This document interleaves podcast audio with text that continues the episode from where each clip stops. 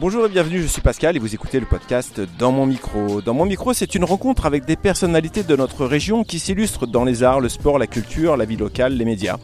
Aujourd'hui, pour cet épisode, je reçois Julie Lupo qui exerce le métier de script dans le cinéma. Lorsque l'on est confortablement installé dans son canapé, devant son écran de télévision ou dans un siège confortable dans la pénombre d'une salle de cinéma et que ce film ou cette série nous tient en haleine, si notre cœur palpite, si les larmes nous montent aux yeux, si le rire nous surprend, si on se laisse prendre par la main, par les images, les sons, l'atmosphère, si l'on oublie pour quelques heures le monde qui tourne autour de nous, c'est grâce bien sûr au jeu des actrices et des acteurs, mais c'est aussi grâce au travail de l'ombre de celles et ceux qui font le cinéma. Aujourd'hui, je vous propose d'aller visiter l'envers du décor, de découvrir, à travers le portrait de mon invité, ce qui se joue derrière la caméra, ce que nous ne percevons pas, ce qui fait la magie du cinéma. Alors Julie, bonjour et bienvenue dans mon micro et merci d'avoir accepté cette invitation. Bonjour, merci de me recevoir. Alors dans mon introduction, je parlais de la magie du cinéma. Alors comment elle se définit chez toi, cette magie ? C'est une bonne question, j'ai jamais pensé sous cet angle-là. La magie du cinéma, c'est toute une organisation, malheureusement en amont, pour que cette magie s'opère. Ensuite, pour qu'en effet il y ait tout cet enchaînement de séquences, toutes ces transitions qui sont plus ou moins fluides, c'est là qu'on ne se rend pas compte de tous les corps de métier qui font que cette fluidité et cette cohérence de narration existent, et mon métier en fait partie. Alors justement, comment tu définirais ton métier de script ? Alors avant tout, je dirais que c'est de l'accompagnement. On accompagne un réalisateur là où il veut aller. On dit souvent que la script est la mémoire ambulante du film, ou que c'est sa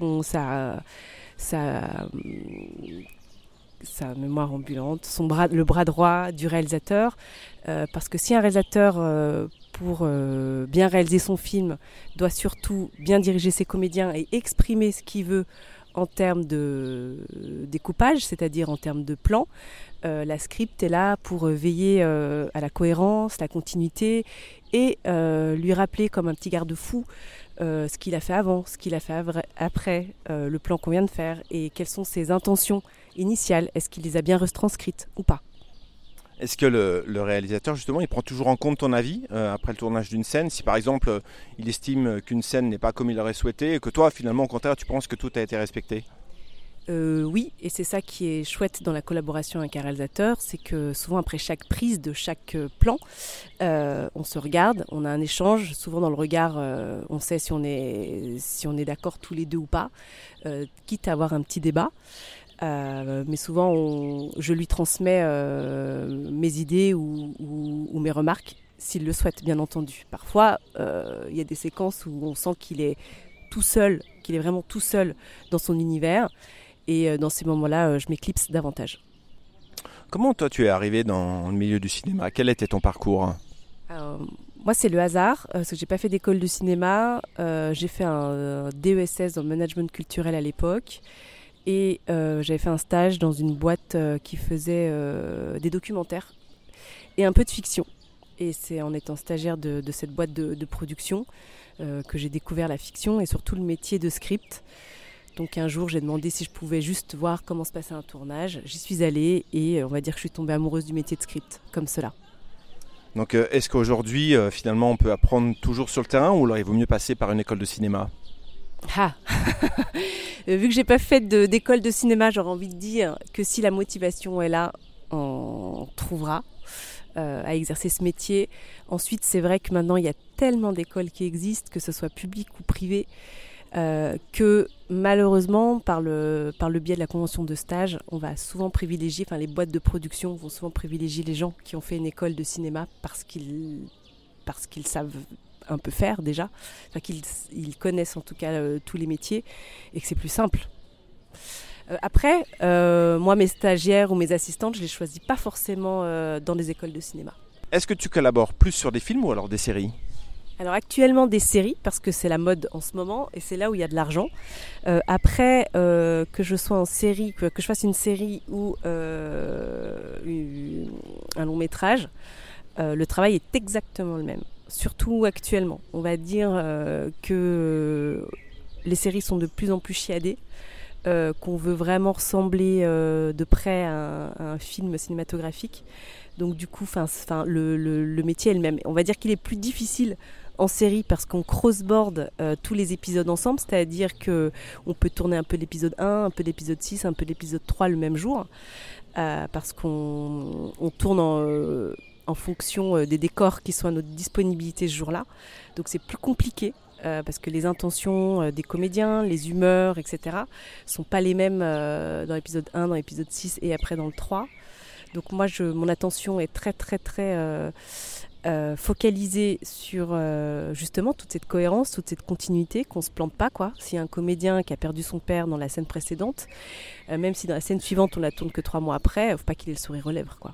Est-ce qu'avec l'arrivée des plateformes de streaming, ça a changé quelque chose dans la manière de travailler ? Aujourd'hui, est-ce qu'on doit finalement produire plus rapidement ? J'ai envie de dire qu'il y a de plus en plus d'exigences. Il y a de plus en plus en effet de tournages qui se font. C'est plutôt une période assez florissante pour les métiers du cinéma. Après, en tout cas, c'est la série qui est en vogue en ce moment parce qu'en plus, elles sont facilement financées. Enfin, quoi que ce que je dis, c'est pas complètement vrai parce qu'il y a aussi des longs métrages qui sont financés par les plateformes. Mais en tout cas, l'intermittent du spectacle dans l'audiovisuel vit une période assez propice. Alors si je dis que le temps sur un plateau de cinéma peut à la fois être ton meilleur ami ou ton pire ami, est-ce que je me trompe ? Oui, mais pas moi directement. On va dire que moi, mon job, c'est qu'au montage, on est tous les plans qu'on avait décidé de tourner et qu'au final qu'on fasse 1 heure sup ou 2 heures sup ou 3 heures sup, c'est pas grave. Moi, le réalisateur, je l'accompagne dans est-ce que tu as tout le matériel nécessaire qu'il te faut pour que ton film soit montable. J'ai envie de dire que mon collègue qui est le premier assistant mise en scène ou la première assistante mise en scène, elle a une journée de travail à faire rentrer. Et son but à elle, c'est de ne pas faire d'heures sup, parce que la production, après, risque de lui taper sur les doigts. Donc il y a cette première chose-là. Après, quand tu parles de temps, ça me fait penser aussi au minutage. On a un minutage à peu près utile par jour à faire, c'est-à-dire le minutage qui va être... qui va être monté au final. On tourne à peu près entre 2 à 5 minutes utiles de film par jour, c'est-à-dire donc ce qui n'est pas beaucoup, sachant que nos journées de tournage peuvent varier entre 8h à 11h de plateau en fait. Donc finalement, au final, par jour, on tourne très très peu. Voilà. Ça, c'est un de mon job, de bien se rendre compte que le temps, que le minutage qui avait été estimé en préparation à ce tournage corresponde à peu près à celui qui sera monté à la fin du film. Et qu'est-ce qui te plaît, toi, dans ce métier de script ? Qu'est-ce qui t'apporte, ce métier ? Aucun jour ne se ressemble. J'ai tourné dans des endroits dans lesquels je ne retournerai sûrement jamais. Et que je n'aurai jamais découvert. Que je change de partenaire professionnel très régulièrement. Mon conjoint aime me rappeler quand ça se passe pas très bien sur un film que moi, il suffit que faut que je serre encore les fesses 3 semaines ou 1 mois et le tournage est terminé et mes collègues, je les reverrai pas. Alors que quelqu'un qui est en CDI dans une boîte, c'est toute l'année, voilà. Donc et puis finalement cette adrénaline qu'on a, on doit tout donner en 1 mois, en 2 ou 3 mois, et puis ensuite plus rien. Donc après on recherche du travail, et il faut qu'on ait tout le temps cette motivation qui nous accompagne. Et ouais, cette adrénaline, sinon on n'est pas repris quoi, pour les films prochains. Alors justement, qu'est-ce qui fait que tu vas aller t'engager sur un film ou une série ? Alors j'ai envie de dire que si je devais choisir que des films sur lesquels j'ai des valeurs, et qui me ressemble et que j'aime, je ne tournerai malheureusement pas beaucoup. Donc j'ai dû faire un choix, c'est-à-dire soit vivre de mon métier et de ma passion, et quitte à faire des projets pas que je l'estime moins, mais qui me ressemblent moins, ou faire tourner que les films que je tiens à cœur, et dans ce cas-là, je tournerai pas beaucoup, quoi. Donc j'ai pris le parti de faire ce métier de passion. Et puis aujourd'hui, j'ai la chance de pouvoir un peu plus choisir mes projets qu'avant, on va dire. Aujourd'hui, c'est le réalisateur que je vais rencontrer, qui va réussir à m'emmener dans son univers et qui va me parler de ses attentes vis-à-vis de mon travail. Et s'il arrive à me convaincre qu'on va faire un super boulot ensemble, évidemment, j'y vais. Après, entre deux projets, je vais choisir, celui qui me ressemble le plus, si, tant bien qu'il me ressemble. Et la boîte de production avec laquelle, si j'ai déjà travaillé, si ça se passe bien, etc., c'est vrai que ça peut m'aider à faire un choix. Et comment justement tu trouves un film ou une série? On vient de chercher ou alors il y a comme une bourse d'emploi? Comment ça marche en fait? Non, ça reste encore beaucoup du bouche à oreille. Et puis les réalisateurs avec lesquels j'ai travaillé, si on s'est bien entendu, ils me rappellent. Après, eux, malheureusement, ils font pas un film par an, quoi. Donc, mais on va dire qu'aujourd'hui, je touche du bois. J'ai suffisamment de relations pour que ce travail se renouvelle assez régulièrement. Est-ce qu'il y a des contraintes ou des difficultés vraiment liées à ce métier? Oui, la vie privée, surtout que moi j'ai décidé donc de m'installer à Annecy, et les tournages à Annecy, on a très peu, et que du coup je suis obligée de partir à chaque fois que je suis sur un tournage. Donc ça peut être loin, comme ça peut être à Lyon, comme à Paris, comme en Suisse, mais ça peut être aussi en Sicile, à Malte, en Guyane. Bon, j'ai pas fait ces choix-là au moment où on me les a proposés, mais c'est vrai que avoir une famille et avec ce métier, ça demande des concessions, des sacrifices et de tout le monde, et surtout une compréhension du conjoint et des enfants, quoi. Voilà, me concernant, j'ai de la chance à ce niveau-là, je suis très bien entourée. Quels ont été les moments clés de ta carrière, tes plus belles rencontres ou tes meilleurs souvenirs ? Alors, avec un peu de nostalgie, je dirais qu'il y a un réalisateur que j'ai rencontré qui a changé ma carrière. Il est malheureusement décédé il y a un an, pile. Et c'est quelqu'un qui a compris comment je fonctionnais et quel était mon caractère et ce que je pouvais lui apporter. C'est-à-dire que concrètement, il me mettait très à l'aise. C'était quelqu'un qui avait énormément d'humour et qui me disait « Bon allez, vas-y, balance Julie. » Il disait même « Balance la Lupo » parce que c'est mon nom de famille. Et il voulait que je lui dise tout ce que je pouvais ressentir au sein d'une scène, que ce soit pertinent ou moins pertinent.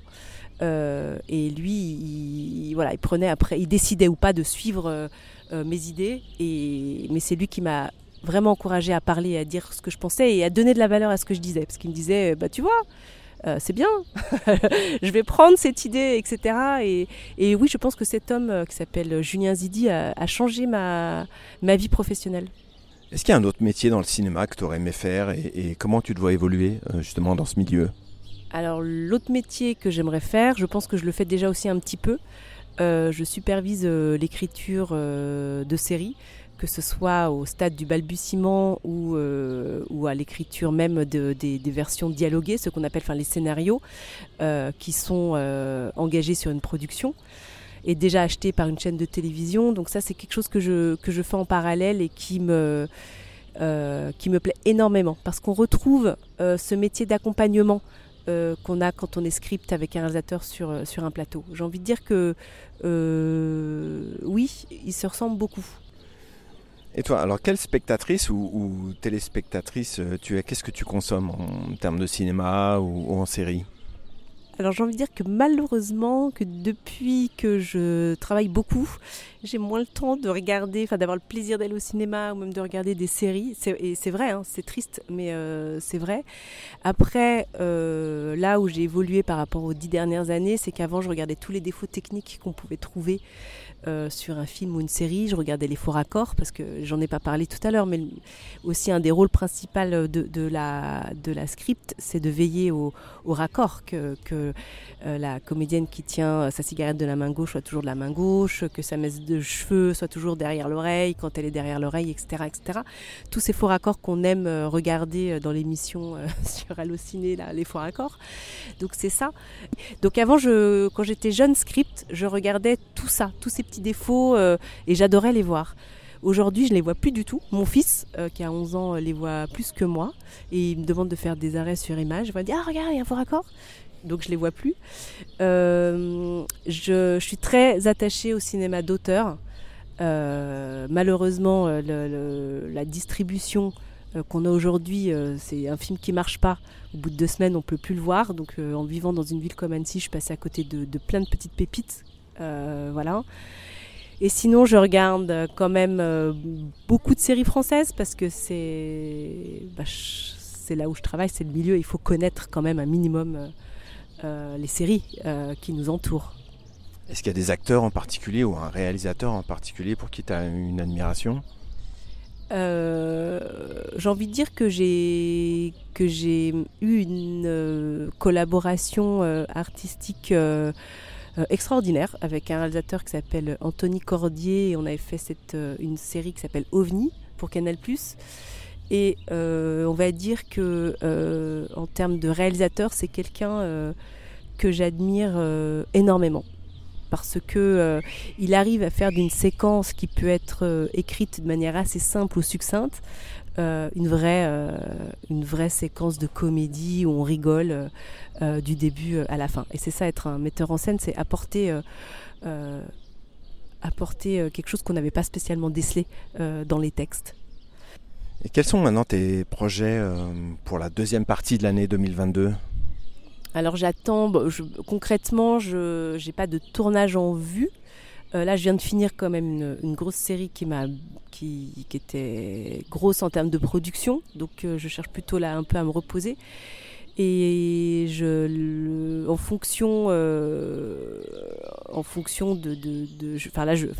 va dire qu'en ce moment, je supervise une série et on attend de savoir si la chaîne veut aller au-delà de l'écriture, c'est-à-dire passer dans la phase de tournage.